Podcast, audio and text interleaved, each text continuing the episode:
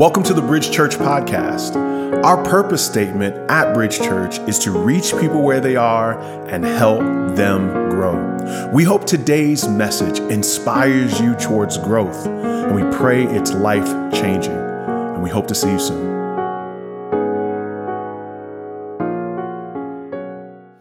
We are in the book of Genesis, and what we've tried to say in the book of Genesis will be in Genesis chapter 3. If you have your Bible, if you have your phone, will be in Genesis 3. But what we've said in Genesis chapter 1 is the imagery that's happening here in the book of Genesis is not just about stars and moon and the sky. The imagery happening here in Genesis is about relationship. And what God is trying to put forth in this book is an understanding that He wants to be connected with you, He wants to know you. And so, what you should see in Genesis 1 is yes, a beautiful picture of creation. But one of the things that we said is that when a child is brought home into a room that's been made for them, the crowning moment isn't all the luxury pictures that you put up or the crib. It's when you lay that child down in their room in the same way. The crowning moment of creation is man and woman. God is trying to put relationship on display. And when we get into chapter three, that is where you must see not just Adam and Eve falling into sin, you must see a threat to relationship. That's actually what's happening in Genesis chapter 3. It's a threat to relationship. This is the introduction of evil and also the seduction of evil. It is the pattern of deception and it is the anatomy of temptation. This is how we fell, and this is also a pattern of how we fall. Wow. We must see it as a means of relationship being lost. And by the end of this passage, Eve will say, I was deceived. She says it that way because she didn't think she was being deceived. I was deceived. Adam, too, deceived. Scammed. Tricked. I was in Jamaica for two weeks, stayed with my cousin. He works for the postal agency out there. Um, and I asked him, What does he do? And he says, I work on lotto scams. I said, Well, what exactly is a lotto scam? He says, Well, basically, there are a set of phone numbers for people who are older and live by themselves. And here in Jamaica, what we have found is there are people who work really hard to get those lists of numbers. And we call them and we tell them that they've won $2 million. Well, that's a scam. They, tell them they've won $2 million, but all you have to do is send them $500 because of the postage and shipping and handling on all that money. And, I'm, and I say to myself, I said to, I said to my cousin, I said, who falls for that? He says, falls for that. It's over a, a, a, a what do you say, a, over a $1.5 billion industry. He says they're being scammed all the time. I said, how could you? He says, because there's so many susceptible people. So many people out there. Now, these scammers, they get that first round of money, and then they say there's a, there has been a problem. So then they get another round of money. Then they say there's been a problem, and they get another round. I said, How long go on? He said, I've seen it go on for years. And they never actually get the millions of dollars. And you would think they would pick up on this. But the people that are scamming them, they're so polite, so kind. They seemingly feel like a family member, they've said. And so the connection is so deep. And one of the things that I learned, what he was trying to say is James, here's what you got to understand. They seem so kind to them, but all they want to do is separate them from their money. And what you have to see about the nature of deception in Genesis 3 is a very kind and benevolent looking being, but all he wants to do is separate you from God. That is the heartbeat behind temptation. That is the heartbeat behind sin, and that is the heartbeat behind the devil's strategy. Every element of his strategy isn't just to get you to sin, it's to get you separated. Sin is not the goal, separation is. Sin, sin is like a, a lover, a, a, a lover wanting a one night stand. They don't want just a one night stand, they want you to leave your spouse. They want you to be separated from them. And Satan's strategy isn't just that one thing you're doing, it is the shame, it's the pain, it's the feeling that you can't talk to God. That's his goal separation. Why? Because this book is about a disruption of relationship. This chapter. And so you have to understand that we must then fight temptation, not just by memorizing commands, it's not just by discipline Satan's strategy is to separate us from relationship, and our greatest battle is to remain in relationship. Here, we see these patterns of lies. Genesis chapter 2, verse 16, verse 17, set the tone. It says, and the Lord God commanded the man, saying, You may surely eat of every tree of the garden, but of the tree of the knowledge of good and evil you shall not eat. For in that day you eat of it, you shall surely die. If you look back in Genesis 1 and 2, it is an abundant moment of Adam naming animals, having dominion seeing the creation of Eve. And there is this unique moment where God, in the midst of creating bounty and abundance and beauty and flourishing, God gives this broad permission and says, all. And yet, he says, but. He gives one narrow restriction. Can you imagine living in a one rule society? There was only one thing you couldn't do. Can you? I'm just saying, just think for a moment. If you lived in a world where they was like, yeah, you can do anything you want, just one thing. You know what sin will be doing? Be like, that one rule, boy. I tell you, boy, if you broke that, abundant life. You know what I'm saying? Here's the challenge of this text that we have to see. When the Lord says, You can eat of this and you'll die, the Lord talks about what's being restricted, but he doesn't really go into why.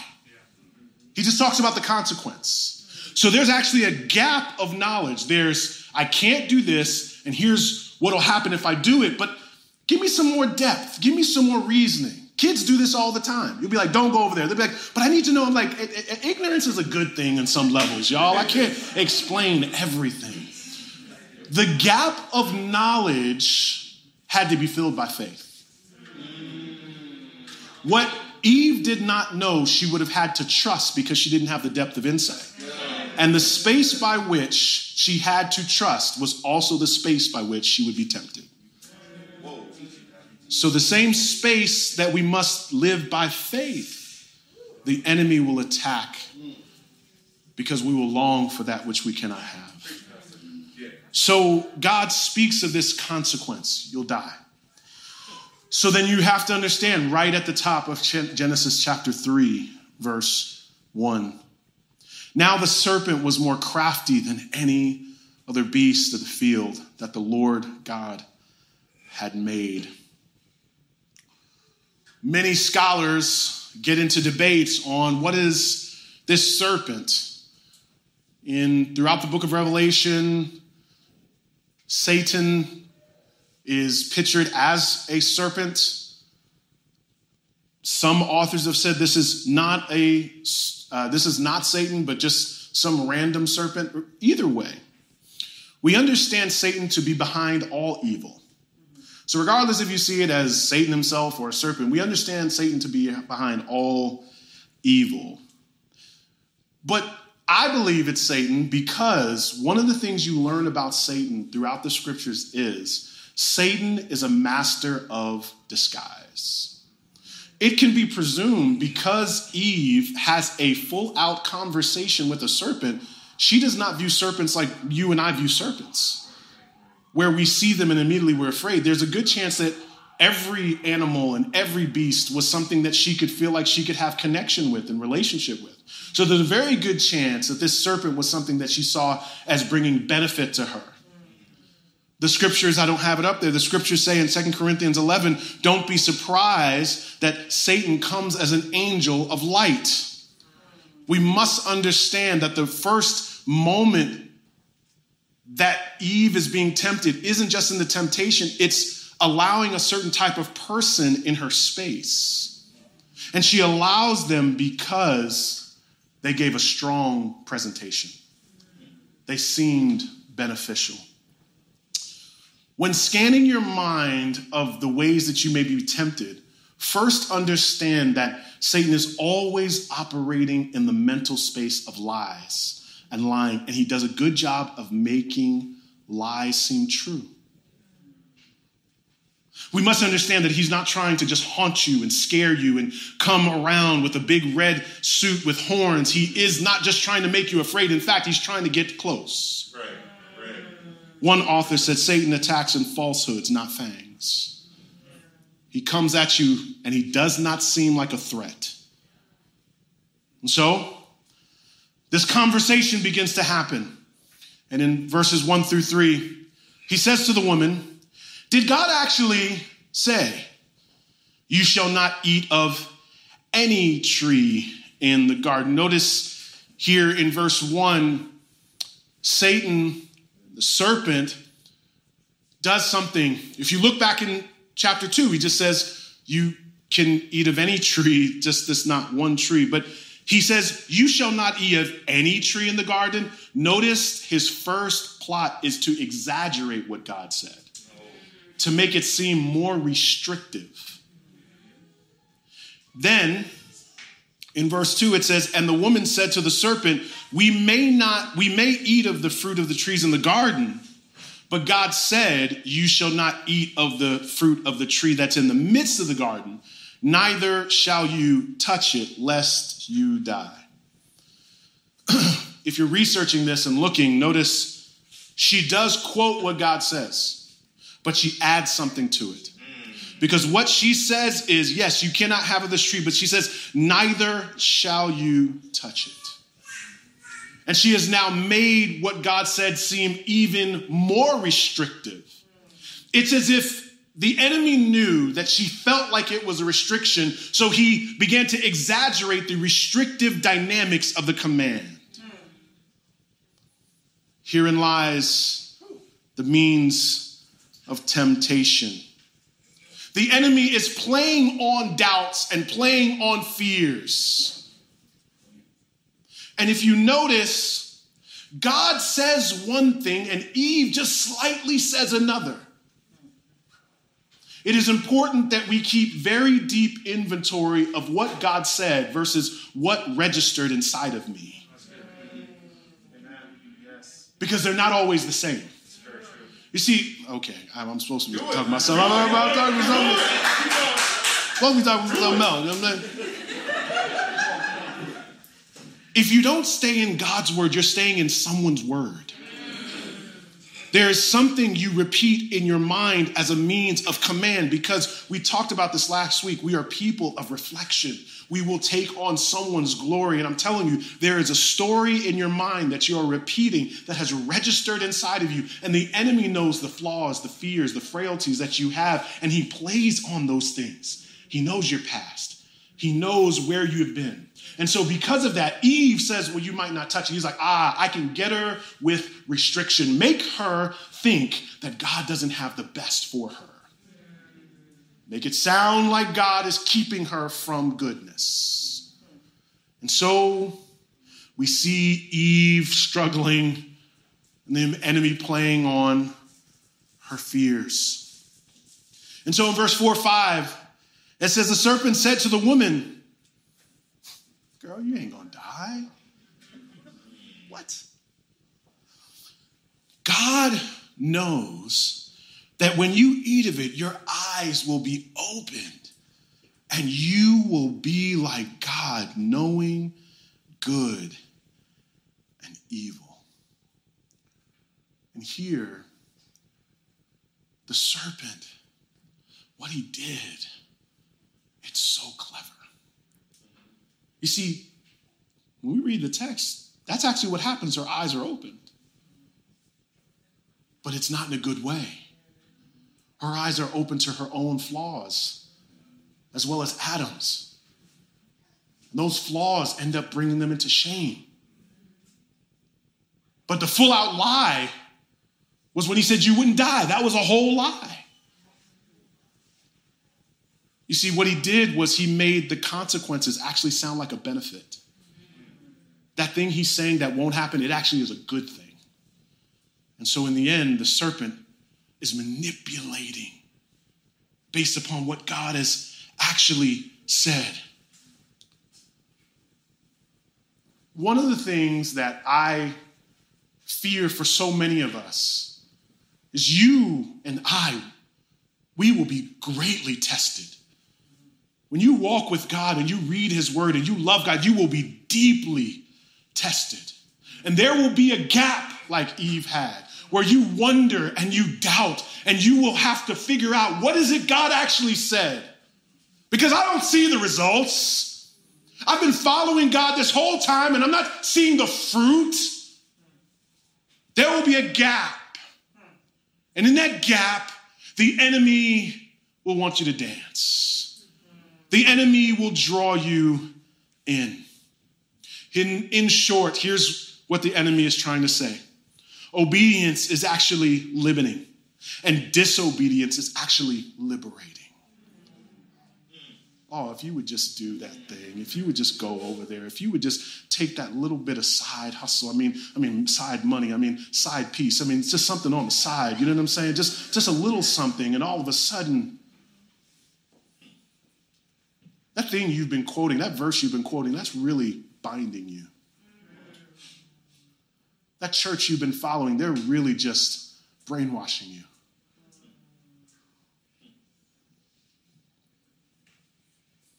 And, and what the enemy has done here is what he gets people to think that religion and Christianity is just a bunch of rules. It's just a bunch of don'ts. Why would you follow that? You can just make up your own rules and live a life of goodness. And in the end, the enemy is saying, You and I know best. God doesn't. And there's a better life for you, and a life where you live out your passions, live out your desires. You feel it? Do it. That's the better life, what you're feeling on the inside. We must dissect just for a second the anatomy of temptation. Yeah. Because it happens to us all. When Eve is there, the, the, the, the, the, the, pain that she feels, the wonder that she feels, it goes to a deep place when she says, Don't touch it. She's feeling restrictive. She's wondering, Why I, can't I have this one thing?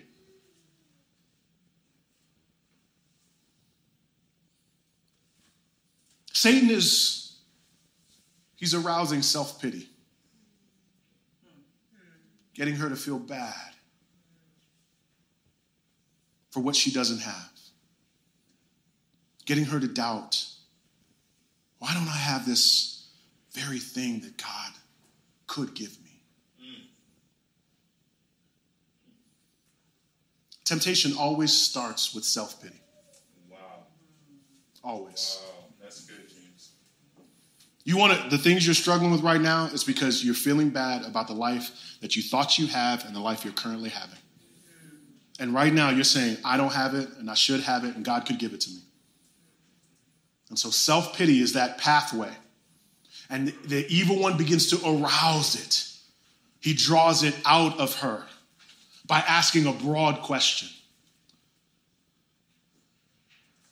And the antidote to self pity is two sided. when she was being drawn into that moment of thinking about restriction, she misquoted what God said.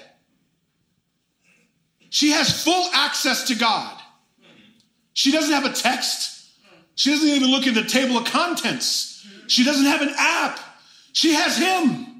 And she could have, instead of getting into a conversation with the evil one, turned to God and said, Can you, can you help me for a second? Because I, I had heard. But what did you say?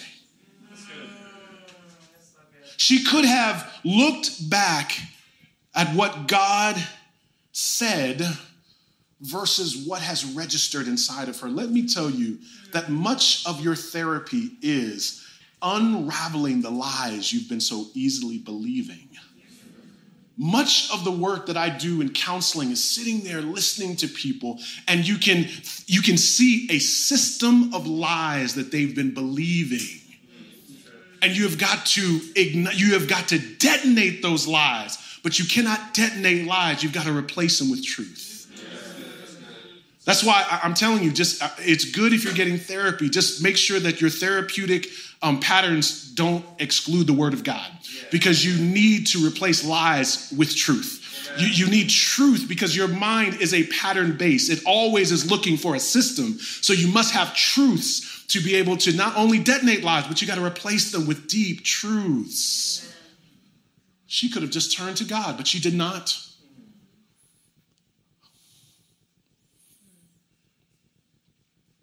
The other thing is not just looking at what God said, she needed to look at what God did. God said, you can have all of this, all of this, all of this.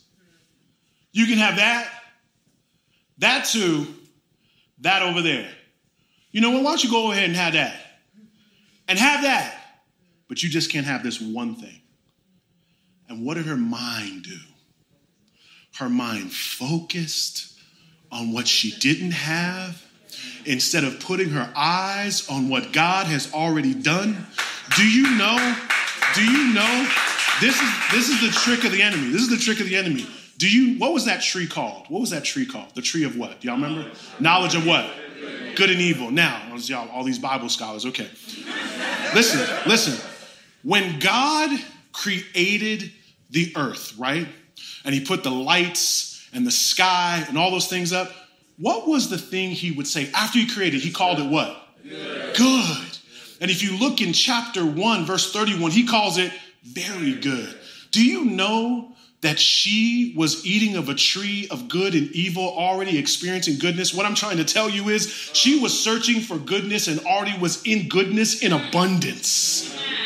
Everything was good. She wanted this tree of good and evil. Girl, you got goodness. Goodness is all around you if you would just take your eyes off that which you think you need and knowing for a second all that He's giving you, all that He's giving you. See, we live, oh, we're always in a forest. But temptation makes us look at one tree. And over there, there's that tree of hope. Remember when He gave you hope?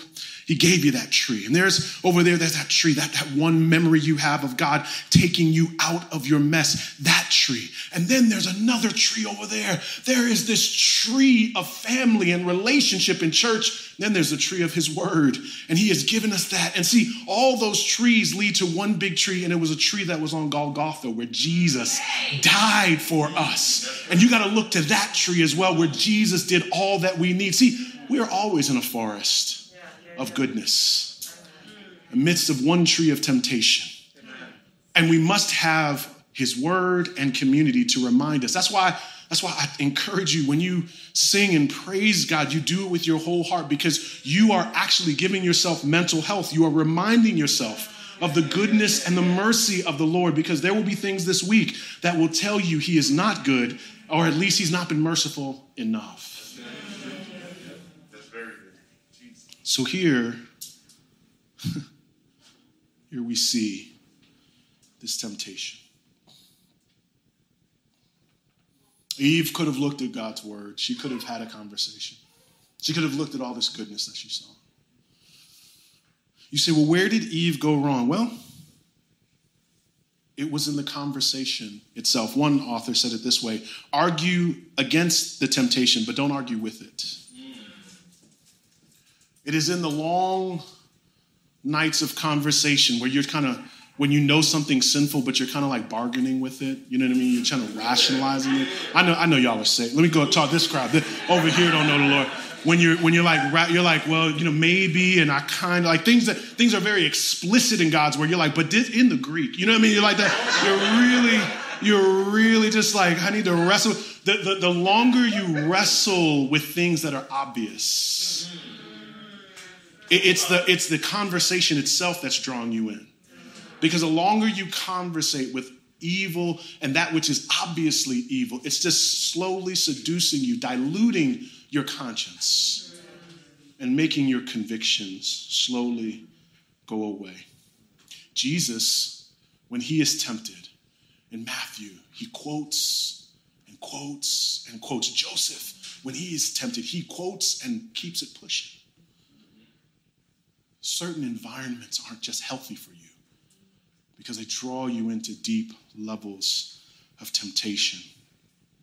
Up until this point, Eve has not sinned. But look in Genesis 3 6. So when the woman saw that the tree was good for food, and that it was a delight to the eyes, and that the tree was to be desired to make one wise, she took of its fruit and ate. And she also gave some to her husband who was with her, and he ate. Notice key words there in verse 6. The woman saw that the tree was good. She saw it was a delight to the eyes. And she saw a desire to make her wise. it's as if she's gotten close to this tree. She said to this tree, it's no longer that she called a tree of knowledge of good and evil, but she said it could make me wise. And she has argued with herself and she's gotten close, and now it's good for food. Her desire has grown more for this thing, the more she has entertained it. And so all of a sudden, her desires take over. And Adam watches the whole thing happen and then joins her in sin. I don't have time, I literally don't have time to go into this a lot, but understand why would Adam who was given the command, why would he just watch this happen? And we blame, you know, we get mad at Adam and we get mad at Eve. It's really hard to stop people when they're convinced that their desire is good. It's really hard. It's like a runaway train. And oftentimes, people describe desires as if they're divine. And one of the things that you see happening here with Eve is all of a sudden her eyes perk up. She says it's wise, and then she falls into this trap. I want to encourage you to not be like Adam with some of your friends and watch them fall into traps.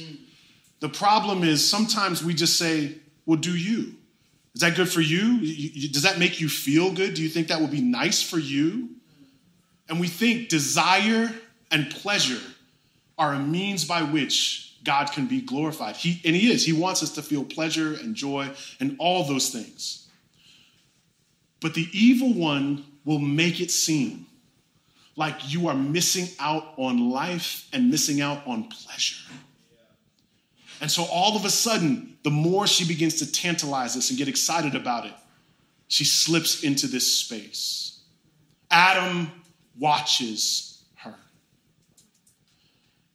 we must be people of conviction. And when I say conviction, I mean the root word of conviction is convinced.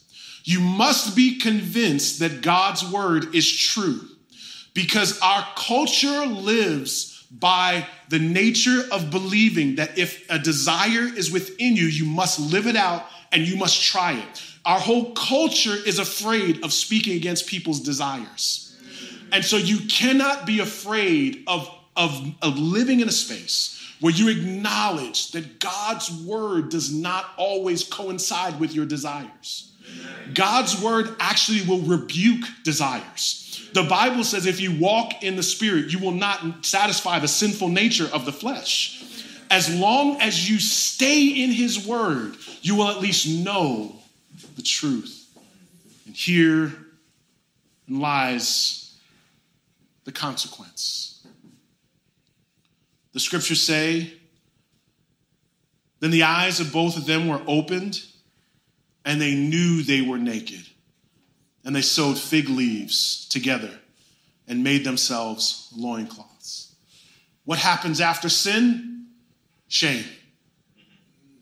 What's sin's last name? Shame. It always comes with shame. It always comes with shame. Sin always comes with shame. And after shame, death. And death is separation. And so now they are sewed fig leaves and they don't feel the same kind of freedom with God. And they begin to separate themselves from God. And that was Satan's goal the whole time to get you away from God. It was never about the tree, it was always getting you away from God. One author says this way sin always results in alienation. Theologically, that's God between man. Sociologically, that's man between man. Psychologically, psych- psychologically, that's man and himself. Ecologically, that's man and nature. Sexually, that's man and woman. And domestically, that's husband and wife. Sin is always trying to get separation. And I could also say, ecclesiologically, that's God and His church. The division happens the same way. And so separation was always His goal. And yet, what does God do? In Genesis 3:21 it says the Lord God made for Adam and his wife garments of skins and clothed them meaning he slays an animal and then puts clothes on them because they're living in shame. He separates them. Then we have all these commands of sacrifice that we would see. And then finally we see Jesus. Jesus coming, giving his life for us, sacrificing himself. And he sacrifices himself so that we might be in right relationship. Lastly, what does he do? What does Jesus do for us? Jesus, so that we would have the confidence when we sin, Jesus dies on a cross for us publicly. And the Bible says that he was stripped naked. And in the same way that their eyes were open and they became aware of their sin, Jesus is put on a cross naked. And he takes on our shame. The scriptures say it this way in John 19 23. When the soldiers had crucified Jesus, they took his garments and divided them into four parts, one part to each soldier. You ain't never seen no cross pictures of Jesus naked. We can't even stand that picture, right? That's just way too much for us, right? But as a culture, we ain't got no problem seeing naked people. That's the that's the wild part, right? We don't Jesus, you put on clothes. Everybody else get naked, right?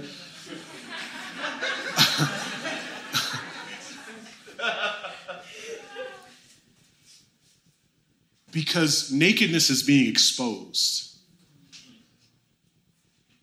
Isn't that what shame happens when you get caught being exposed? Eve says, I was deceived, I was exposed. Oftentimes, when you feel yourself moving away from God's people and God's word, it's because you've been exposed. And the beautiful picture that happens on the cross is naked Jesus dies for us, exposed. Shame he takes for us. Why is it important that you have that imagery in your mind, as weird as it may be? Because he dies this shameful death so that shame never keeps you separated from God. Because the devil's ploy isn't sin, it's separation. That's why shame is so deep. It's because it wants to keep you from talking to God again, from coming back to his house, from praising again, from crying out again. His, his goal is to keep you separated. So you must fight with relationship. You must come back again and again. And on the darkest night that you've had in sin, come back again. Yeah. And again, because sin was never the goal, it was always separation. And in relationship, husband and wife, where you have argued again and again, come back and talk one more time because Satan's goal isn't just that argument, it's separation.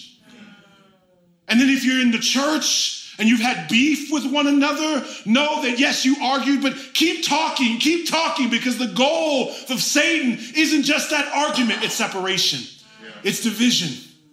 Understand that we have seen whole families, communities, and churches broken by the work of the evil one. And we have what the Bible calls a ministry of reconciliation. Stay reconciled to God and you fight the enemy. Stay reconciled to God and you fight his strategy. Because what Satan wants to do is separate you, and what Jesus wanted to do was reconcile us. Father, in the name of Jesus, we ask you right now that you would remind us of your ministry of reconciliation, that you long for us to be close, that no matter what I've done, that I have within me the Spirit of God drawing me closer to you. Even now, would you dissect the lies that have been inside of me? Replace it with healthy, healthy truth. And God, no matter what I've done, let me draw near to you in Christ's name. Amen. I ask that after church, some of you felt that God was speaking to your heart about your relationship with God, that you'd come and pray right after the service is done. Some of you may not feel like you're in right relationship with God because of sin. I ask that you would come and pray. Don't wait another Sunday because you only deepen the plan of the enemy in your life. Come close.